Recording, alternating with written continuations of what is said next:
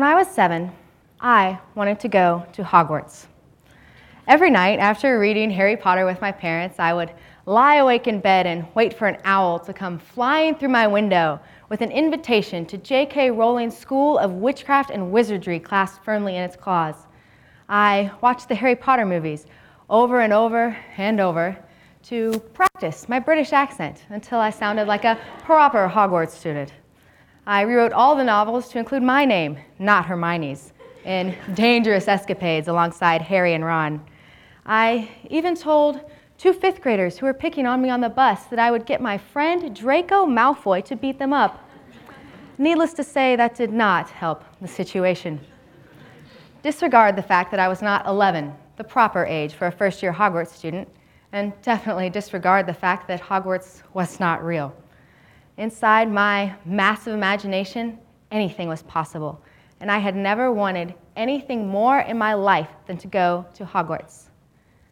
Eventually, though, I stopped waiting and wishing for the Hogwarts letters to come. I told myself fewer stories of slaying basilisks and more stories of scoring the game winning soccer goal or earning a respectable education or dating that hot guy in English class. I guess you could say I moved on. Ten years later, though, a new dream formed. A dream that, though I didn't realize it at the time, was paralleled only by my overwhelming desire to go to Hogwarts. When I was 17, my parents took me on one of those classic long distance college tour road trips. And we decided to have a little fun and stop at an Ivy League university. Don't get me wrong, I intended to apply to an Ivy League university. I had good grades, I'd done my research, and I thought I'd give it a shot. It wasn't till I stood on the campus, though, that I felt my heart race, my breath stop, my eyes widen at the thought of attending. Staring up at the buildings of Yale University in New Haven, Connecticut, I knew I had found my Hogwarts. Now, as I submitted my application, nervously interviewed, and anything but patiently waited, I was not thinking about the parallels between my high school dream and my elementary school fantasies. Looking back, though, I can't help but realize how similar the two really are. The old stone buildings of Yale exhibited a sense of power, prestige, and exclusivity, just like the buildings of Hogwarts. The courtyards and common areas spoke of camaraderie and friendship and late night conversations. Just like the common rooms of Hogwarts housed many a conversation between Harry, Ron, and Hermione about the newest Voldemort development. The residence halls competed against each other in various tournaments to try and win the coveted Tyng Cup. Just like the four houses in Hogwarts competed against each other to win the House Cup. I have yet to find the moving staircase, but I'm sure it's in there too. I mean, just look at it. It's certainly more like Hogwarts than a bunch of brick buildings are. Now, the pictures of Yale recalled the pictures of Hogwarts that I so vividly remembered. The feelings of being in those spaces placed a thumbprint on my mind that matched the prints left by years of magical dreams. It wasn't until I was standing on the streets and staring at the buildings, though, that I got a feeling of the connection, the longing, the desire is so strong I had to struggle to contain it. But why? The answer lies in the architecture. Because the buildings of Yale looked so much like the buildings of Hogwarts, I naturally associated that same friendship and adventure and excellence and mysteriously plausible impossibility that Hogwarts had always promised me. Had I never encountered Hogwarts, I might not have developed such an active imagination, an imagination crucial to my someday profession of architect. Had I never dreamed of applying I might not have applied to Yale and um, learned to rely on God and hope and plan and in failure. Seeing the impact that one building had on me, I started to wonder how has NC State impacted me? Now, you'd think as a student majoring in architecture, I would have thought about that sooner. After all, I was almost halfway through my time here, and I studied for hours the effects that Buddhist temples or Christian churches had on me How had I never wondered for once what my surroundings did to me? At any rate, when I finally did pick my head up out of those books on famous buildings of 17th century Europe, this is what I saw. This is my dorm room. This is the view that I, like many of you, wake up to every single morning. In this fine piece of architecture, all of my belongings are 20 feet from my head, as is another living, breathing human being and all of her belongings. Now, I'm generally a pretty private person. I like to spread my things out all over the nearest flat surface, turn my music up loud, and dance around like I'm the next pop sensation or something. Here, I don't do that. I can't. In the only piece of personal space offered me by my university, I am forced to either interact with another person or constantly wonder if she'll come walking through the door at any moment and stare awkwardly while I try to explain whatever that unfortunate dance move I was just attempting was. The strange social interactions don't stop there, though. I shower here. I brush my teeth here. I do my laundry here, where the occasional undergarment falls out in front of some random stranger. I study here. I eat here.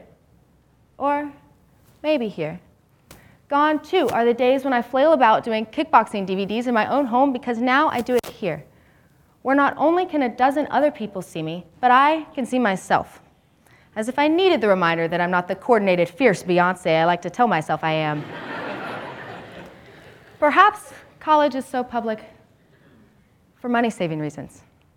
After all, it's more efficient to cram more people into one space. You have to spend less money on building larger facilities, right? The architecture of NC State and college in general forces us outside our comfort zones. With almost no truly private spaces, we as students must explore.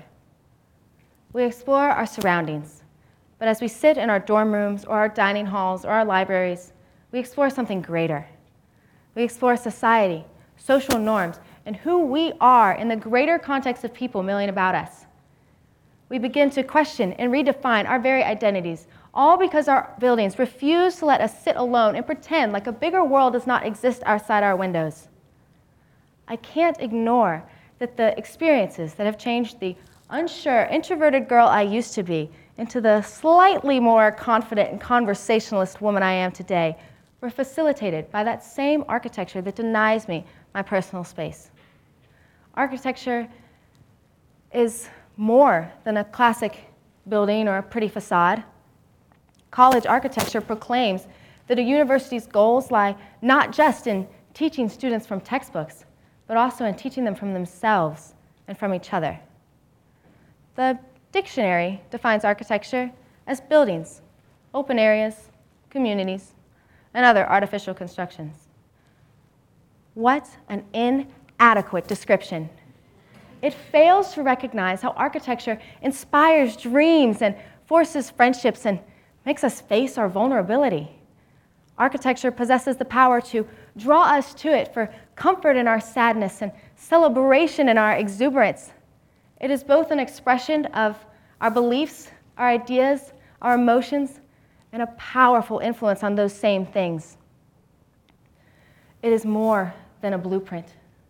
It lives, it breathes, it has motives. Every day, we pass through dozens of spaces, and every day, each of those spaces impacts our moods, our thoughts, our decisions. They impact every moment of our lives, including those pivotal moments that make up the core of who we are. Pivotal moments like the formation of lifelong dreams. I may not be at Yale, and trust me, God knew what He was doing when He sent me here instead of there. And I certainly may not be at Hogwarts. But there is no doubt in my mind that those two schools, one real, one fictional, taught me to dream. In no small part because of dungeons and moving staircases, of residence halls and towering stone walls. And now I bring that dream here, to my studio.